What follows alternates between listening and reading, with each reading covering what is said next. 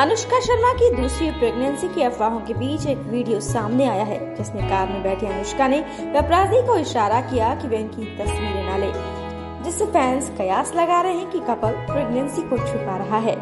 वहीं cricket world cup 2023 के लिए गुवाहाटी में क्रिकेट प्रैक्टिस कर रहे विराट कोहली ने अचानक मुंबई वापसी की है। उनके इमरजेंसी में मुंबई लौटने पर प्रेगनेंसी की खबर की चर्चा और तेज हो गई है।